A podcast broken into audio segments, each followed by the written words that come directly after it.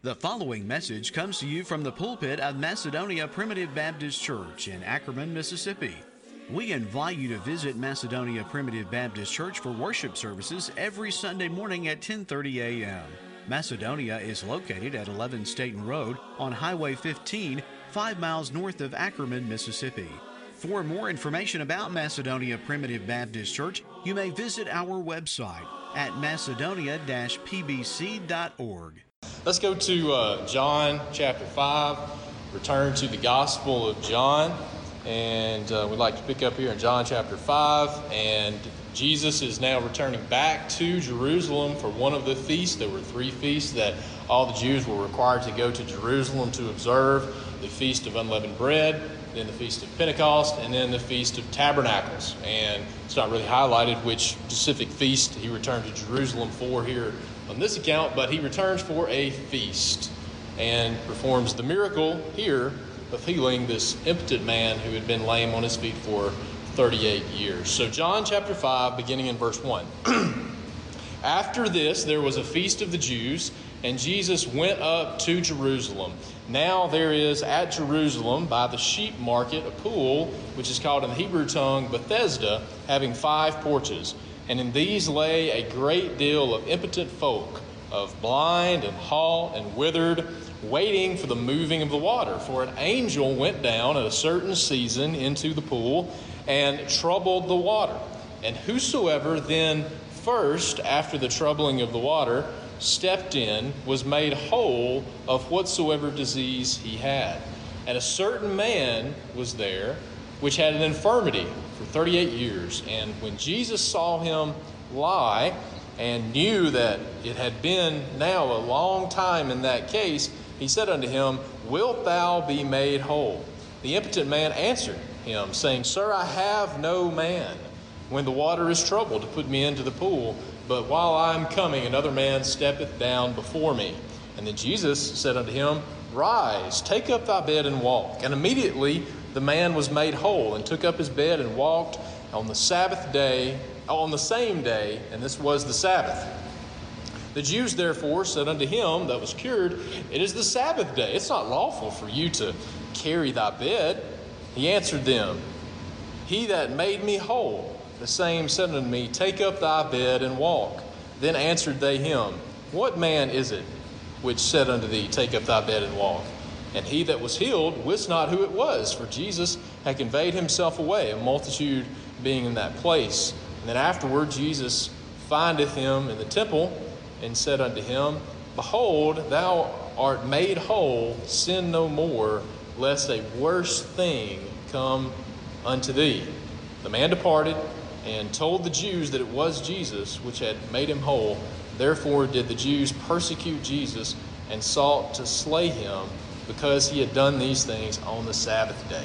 So now Jesus has returned back to Jerusalem, and much of the focus of the Gospel of John is during his time in Jerusalem, but also his miracles in Jerusalem. And there was a tradition here that at a certain time, obviously in conjunction with this feast, a certain time an angel would come down and would trouble the water, and they believed that the first person to get down in the water would be healed of whatever disease. And obviously, that was clearly the Jewish tradition, and the people there by the water believed it, whether it was fully true or not. So notice here where this is at, verse 2. Now there is at Jerusalem by the sheep market. That's an interesting little reference, isn't it? Obviously, God's people are consistently referred to as sheep, and I think it's very evident that this man who Jesus Christ saw fit to heal of this lameness, that he certainly shows the evidence of being a child of God. Amen. And I don't think that it's any surprise that this miracle took place by the sheep market. Amen. So there was, again, a great multitude of impotent folk, of blind, halt, withered, all types of maladies, all types of diseases and infirmities. And their hope was that if they saw this water moving, that they could, this kind of makes me think of Black Friday is not very exciting anymore because you have online deals and it's not even Black Friday. All the deals start late on Thanksgiving. But back in the day, when they would open the doors, that people would just, the display of total depravity going in there to fight over a free toaster, right? And that's kind of the picture that I have of all these people, all these sick people, just like running into the water as fast as they can, and trying to knock other people down in hopes that they could get in there first, with a belief that they would be healed by touching the water first. But this man, I mean, he was in the right proximity, right? He was fairly close to the pool, but he had a problem. He was lame. So his only hope to supposedly get healing, his only hope to get into the water to be able to touch this, was a reliance on somebody else. Yeah. Because he had no ability, amen, to walk.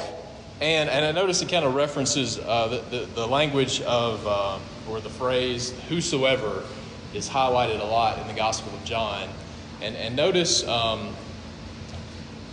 qualifications, so to say, the built-in qualifications of this word here in this text. And I think it applies very similarly in many other places in the Gospel of John. It says in verse 4 that when that angel troubled the water, that whosoever went into the water first would be healed. Okay, well, who are the whosoevers, right? Who are the whosoevers? Are they the Chinese that aren't close to the pool? You know, are there people in different countries? And then there were people who were in close proximity to it, like this lame man. You know, was he a whosoever? Well, no. He didn't have the ability. He may have had the desire to go, but he didn't have the ability. So who are the whosoevers? Who are the whosoever? The whosoevers are the people with life, with the ability to perform the action that's being called upon, right? Yeah. So who are the whosoevers? The people that had the ability, supposedly, to go in there and get healing from the angel troubling this water. But this man had a problem, right? He didn't meet the qualifications of the whosoever, right? He couldn't go in there. He was reliant on someone else. And notice this language when it describes him as having an infirmity, and he was impotent. This is the heading. I don't know if it uses that language here. Yes, it does in verse 7. The impotent man, and that word, potent. We think about omnipotent. God is omnipotent, omnipotent, which means all power. Well, impotent means no power, right? So that means he had no power. He had no. If we want to make the spiritual application here, he is Mephibosheth that has no ability to do anything. How did Mephibosheth? Make his way to David's table? Well, the king sent messengers to go fetch him, amen, and to bring him, because he didn't have the ability, amen, to come, right? So he has no strength. He has no power. He has no power to meet the whosoever condition, so to say. Well, he ends up receiving healing from the command and the voice of Jesus Christ. Well, now, obviously, he doesn't need to get into that water now. But if he did, now all of a sudden, after he has healing from the Son of God, now all of a sudden, he can meet the invitation of the whosoever, right? Which is exactly when it says, whosoever believeth. Well, does anybody have the capacity to believe in Jesus Christ? No, they don't. But when they've been given life, now all of a sudden, the whosoever applies to you. And now you can go and partake of the healing and the balm of Gilead that is in Jesus Christ, right? So this man had a problem, and he knew his problem. He knew he was impotent. Right. He knew he had no power, and he knew that he was dependent on somebody else to have healing. His only problem was he thought that his healing was going to come from that water, though. He thought my only hope was that a man's going to pick me up and dump me in the water. And you're just probably, in this madhouse of a scene, you're not going to find somebody that's that generous to pick you up and try to put you in the water fast enough, right? You're not going to beat everybody if you're carrying somebody, okay? So essentially there was no hope for him. Even if he recruited somebody, you're just not going to beat the rest of the people to the water, okay? But notice the clarity of this language from the Holy Spirit. This man was impotent. He had no power. It makes me think about Romans chapter 5 when it says, when we were without strength, Christ died for us. And you want to know what without strength literally having no strength means? It means you're dead, right?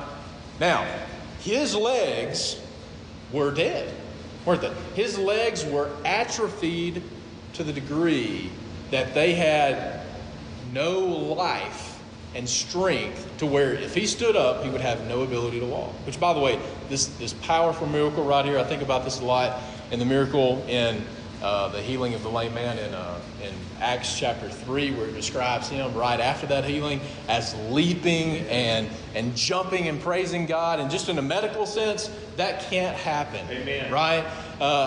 We've been praying for Brother Ricky Myers, and he in the aftermath of that liver transplant, and he wasn't able to get out of bed for 3 months. And just, I was talking to Bethany about that as we were scrolling through Facebook in the hospital. That the blessings that we have that we take for granted are so fragile, right? That's right. Amen. He had no problem walking 3 months ago. Right. But due to his illness and his muscles being dormant for 3 months, not 38 years, right? But for 3 months, he's having to take one step, and one step just wipes him out. And that's the natural course of rehab, right. That even if you had muscle atrophies in your leg and you receive strength in that, you would not be able to walk naturally for many months, and no doctor would tell you to ever jump up and down, right? Even if you walked slowly, don't you ever jump, for probably 6 months if you had this severe of muscle atrophy in your legs. But he immediately... Those muscles had not worked. Those muscles were totally without power. They were totally impotent. But when Jesus Christ commanded those sinews in his muscles to be revived, now all of a sudden he stands up and walks like everybody else. Amen. Right? But notice what he says right here. Sir, I have no man. And we want to make sure we make the spiritual application right here. Here, right? He's impotent. He has no power in and of himself. And what's unique about him in the spiritual application is that he understands his inability to meet the condition for life and healing. Right? Now, if you have an understanding that you have in and of yourself no capacity to meet the requirements the kingdom of God is such a paradox. If you have an understanding that you can't meet it, you can't meet the conditions, then that's an evidence that you've already been born again and that you have already met the conditions through Jesus Christ, right? Amen. Now, isn't it amazing, though, that on the contrast side of that, I think about the Apostle Paul very often. He thought that he met all of the conditions when he was unregenerate. But all of a sudden, when the commandment came, sin revived and I died, right? Yes. All of a sudden, he thought he had all this confidence in it of himself. But now, all of a sudden, I thought that I was a righteous man before. But now I look in the mirror and I say, I'm nothing but unrighteousness and filthiness. My righteousness is filthy rags. Mm. The paradox of the kingdom, the paradox of regeneration, right? So he has an understanding that I have no capacity for me to meet this condition myself. But he also says, I know that in myself, I can't meet it because I have no power. I'm impotent. But also, he had enough clarity to say, even if I had a man, I can't rely on that man because he can't get there fast enough. These are the conditions that are necessary for my healing, and he can't meet those conditions. Sir, I have no man, right? No hope. And I know this sounds almost trivial to us as Old Baptists, but we understand, right? I know we understand. But the Apostle Peter in Matthew chapter 16, when he declared that Jesus Christ was the Son of God, Jesus said, "Blessed art thou, Simon Bar-Jonah, because flesh and blood has not revealed this unto you." Amen. Almost every single sect of Christianity puts some reliance on an action of a man for regeneration, for healing, and eternal salvation. That's right? Yeah. It is dependent upon us to preach the gospel to them. It's dependent upon us. And you know, I think sometimes as old Baptists, we kind of create our own little straw man, our own little red herring. You know, I don't think too many people are really going to come up in heaven and go to, if they were converted under the preaching of Billy Graham and say, I'm so thankful that you preached the gospel to me because without you, I wouldn't be here, right? I don't think many people really think that way, because most people think without a clear understanding and wisdom of the scriptures. They think they're saved by grace, even though really their theology puts a dependence upon either another man or yourself. Right. Because even if it doesn't put a dependency upon another man, it puts a dependence upon you. Amen. Right? And he X's out both possibilities, right? That's right. I can't meet the condition, and I have no man that can help me to meet that condition. I want to read this verse quickly. We've already dealt with this in John chapter 1, but to highlight the point that there is no man involvement, especially when we speak about the purpose of the gospel and gospel regeneration, and a man has to preach the gospel, and that is the means by which a person is regenerated. Well, if a man is preaching the gospel that is the means of regeneration, then that means that regeneration is not 100% of the sovereignty and immediate Holy Spirit regeneration right. of the voice of the Son of God, right?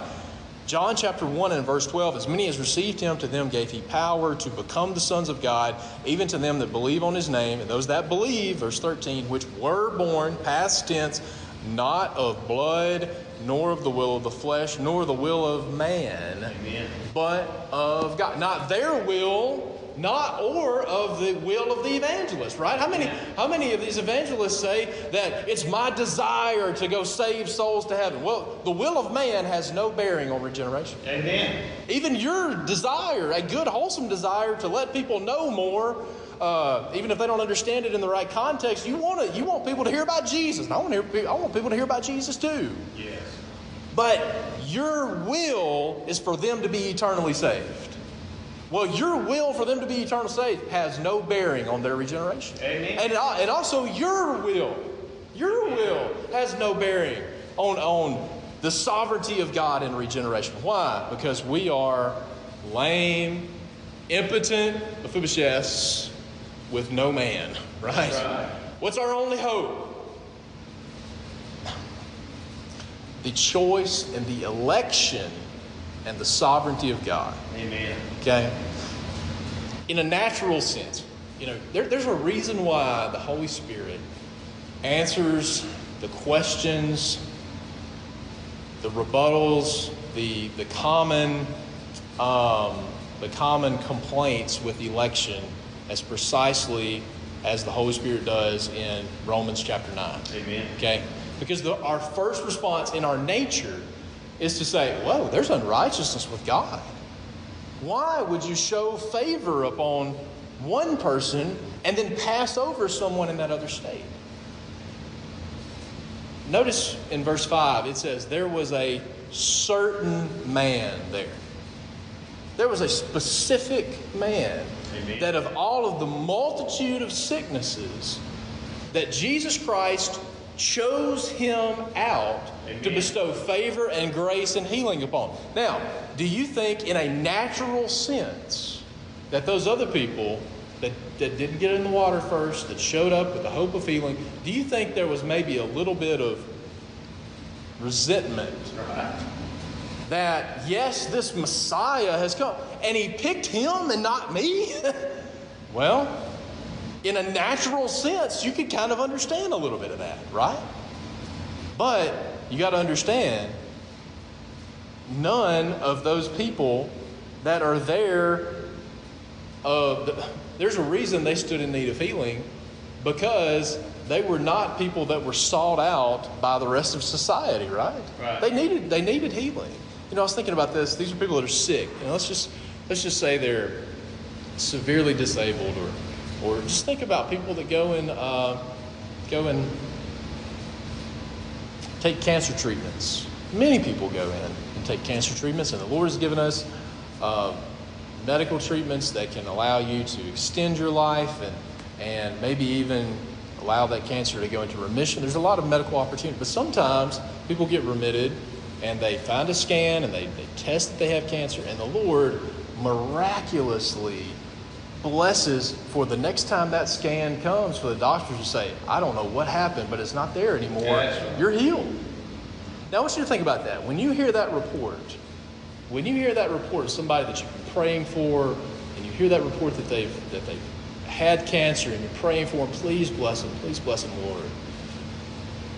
And you hear that God has miraculously blessed them to be healed, is the first thought that comes into your mind, man, that's totally unfair to everybody else that has cancer, right? That's totally unfair to everyone else that's sick. No, what do? You say, God, we pray according to your will. And even if you chose to give them ultimate healing in heaven, if that was your will, we praise you for that. We submit to your will. And if it's your will to send miraculous healing, we praise you for that, right? Yeah. We don't say, Lord, how unfair that you haven't wiped out every cancer treatment clinic, right? Why? Because we focus on the grace that's bestowed upon someone that didn't deserve it. Amen. Right? We always have to start with the right perspective and with the right vantage point. And when we view ourselves as totally depraved sinners that are dead in sin with no hope apart from Jesus Christ, as impotent people with no man, well, now all of a sudden healing becomes exciting, doesn't it? Yeah. It's not unfair. It's not unfair that the sovereign Son of God chose a certain man to bestow favor upon. That's not unfair. You want to know what that is? What was the rebuttal? It's unrighteousness that God would love Jacob and leave Esau in that state of judgment and hatred. I will show mercy on whom I will show mercy. I will show compassion on whom I will show compassion. So then it's not of him that willeth, not the will of man, right? Not the will of the flesh, not of him that willeth, nor of him that runneth. Well, would it have done this man any good to say, all right, we're going to have a marathon? Right? Yeah. We're going to have a marathon for who gets healing. Well, that didn't do him any good. Not of him that willeth, nor of him that runneth, but of God that showeth mercy. Right? Amen. So no one should look at this account and say, man, God is so unfair. God's election is not unfair. You want to know what it is? It praises and glorifies his grace. That's why he chose out a people, right? Ephesians chapter 1. According as he hath chosen us in Christ before the foundation of the world. Why? Why did he choose us? Why did he predestinate us? To the praise of the glory of his grace. Amen. Okay. Jesus tells him, rise up, rise, take up thy bed and walk. And immediately the man was made whole and took up his bed and walked. And it was the Sabbath day. Now, these Jews, obviously they were following Jesus. Everywhere he went, they were looking for an occasion to try to accuse him. And they ultimately got so fed up, they said, all right, this isn't working very well. We just have to lie, right? They followed him around and they tried to find a little loophole, but Jesus fulfilled the law to a jot and to a tittle, right? There was no areas that he missed. So finally, when it got down to it, they're like, all right, this has got bad enough. We just got to lie when we come before the Roman and the Jewish authorities.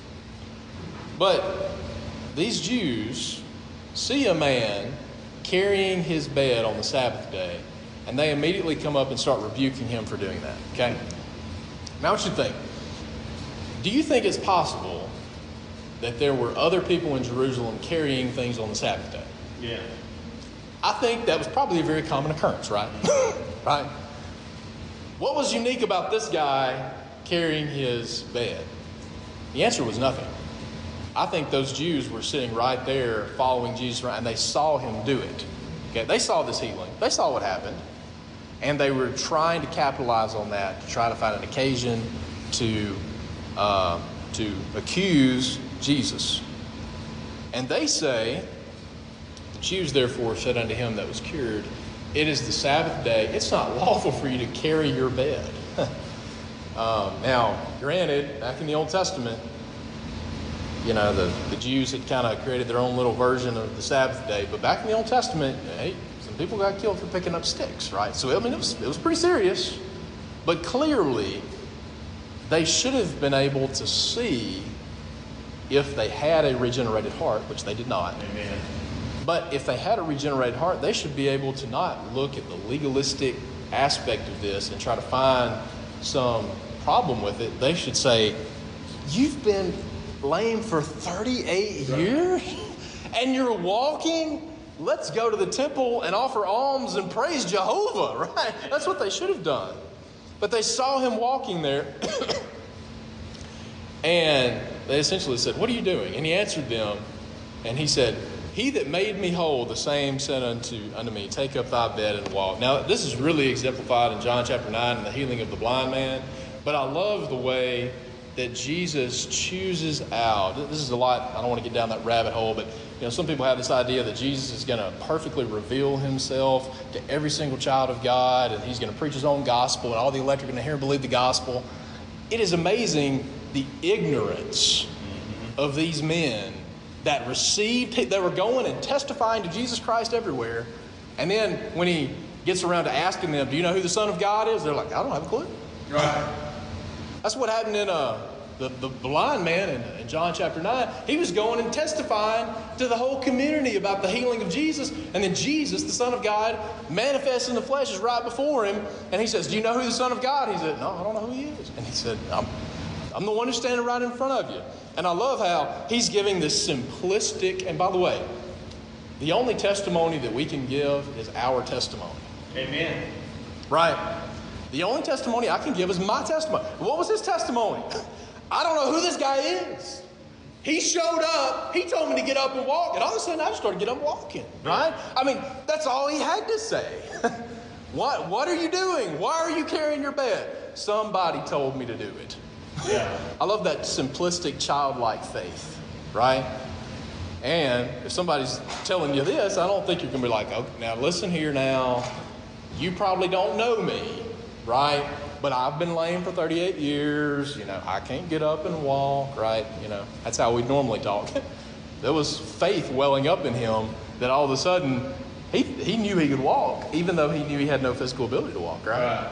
So he didn't start arguing with Jesus and be like, now, I know you don't know me.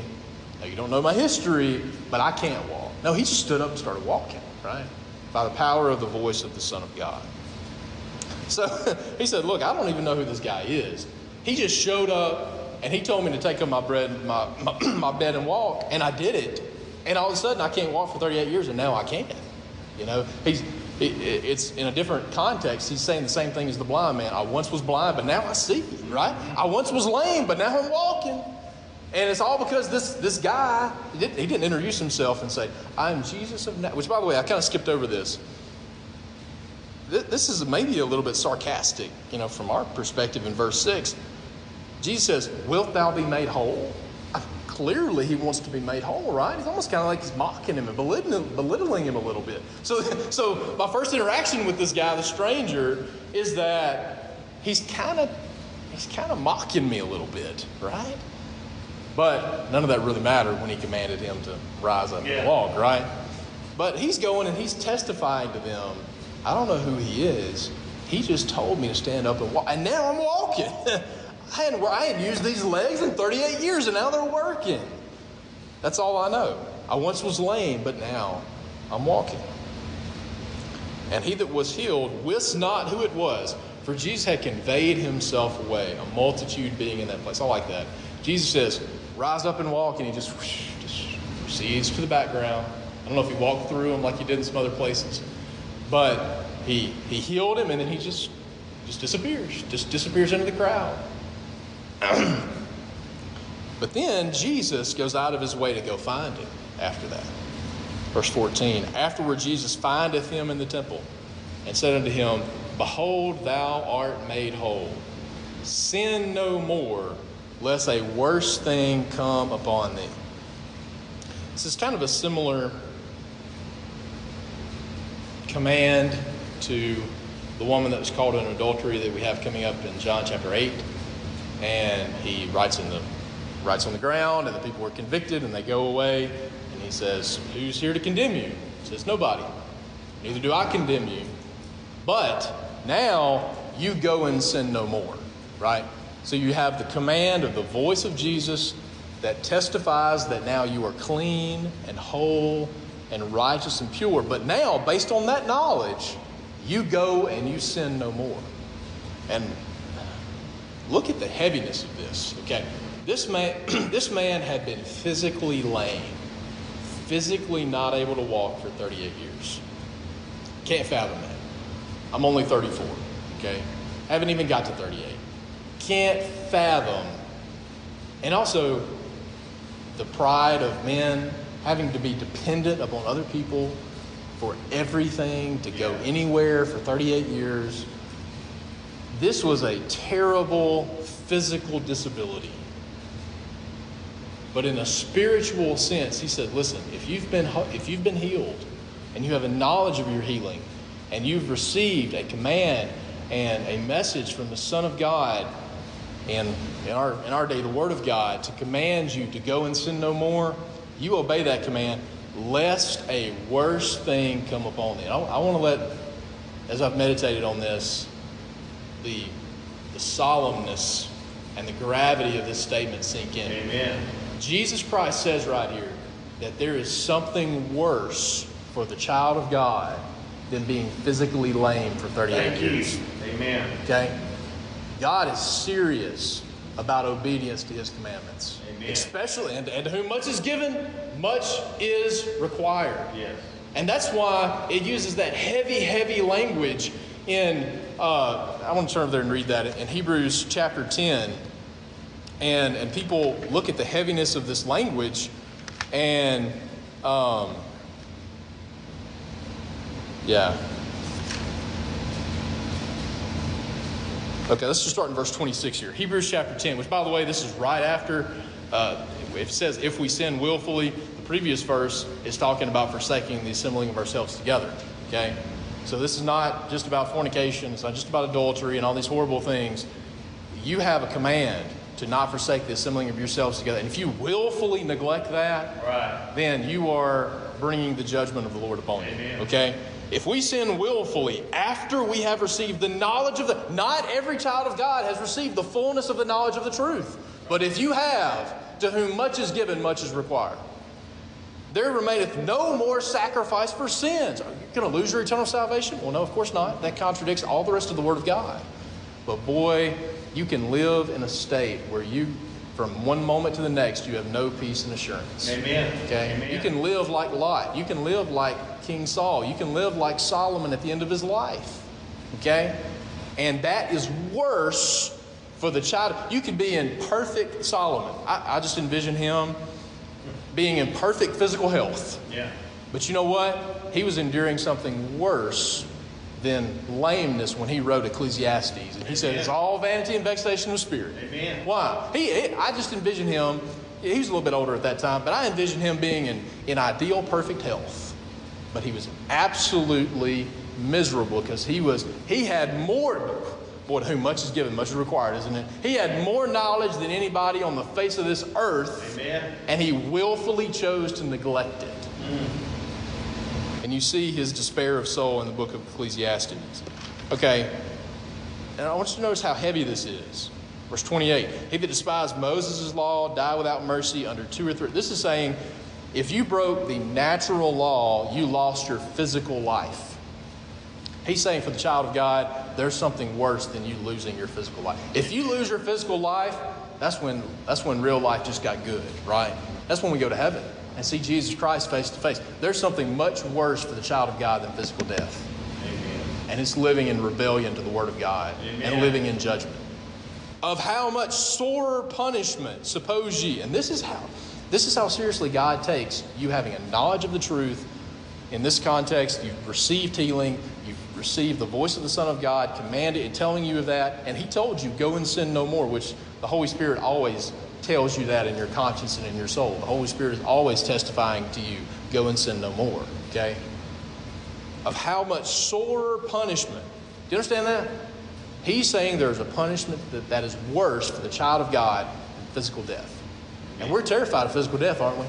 But sometimes we play around with God's judgment. Yeah.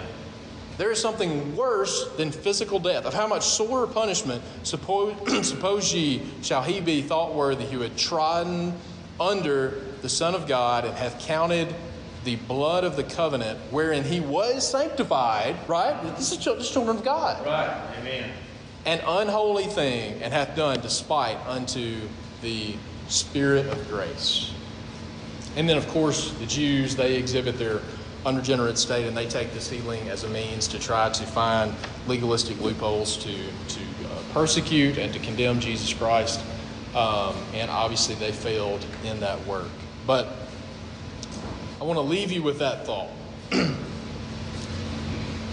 spiritual lesson of we're all impotent, we're dead in sins, we have no capacity to save ourselves, we have no capacity to heal ourselves, but by the voice of the Son of God we receive healing and life. But the sobering command that should have rung in this man's ears for all the rest of his life is that you've been made whole, go and sin no more, lest a worse thing come upon thee. And boy, aren't you happy that the abundant life in the kingdom of God, it's abundant, isn't it? Amen. It's abundant, it's joyful. Oh, but the judgments of disobedience are just as heavy in the other direction as the joys of the abundant life for the obedient, right? And I know that if this message resonates with you, then that means that you have received that healing and you are among the whosoevers. You are among the whosoevers that have the ability to come and drink of the water of life freely. Only those that have life have the ability to do that.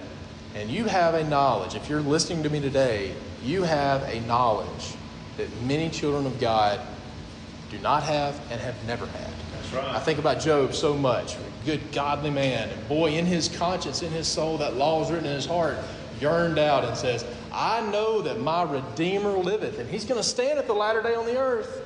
But we have the privilege of knowing the name of that Redeemer. Amen. And knowing that he proclaimed, it is finished on the tree of the cross. And with that knowledge comes great responsibility. And we want to be faithful stewards and custodians of that. And the admonitions, same as Jesus' admonition, go and sin no more if we've been made whole by the Son of God. We thank you for listening to today's message and invite you to visit Macedonia Primitive Baptist Church for worship services every Sunday morning at 10:30 a.m. Macedonia is located at 11 Staten Road on Highway 15, 5 miles north of Ackerman, Mississippi. For further information about Macedonia Primitive Baptist Church, you may visit our website at macedonia-pbc.org.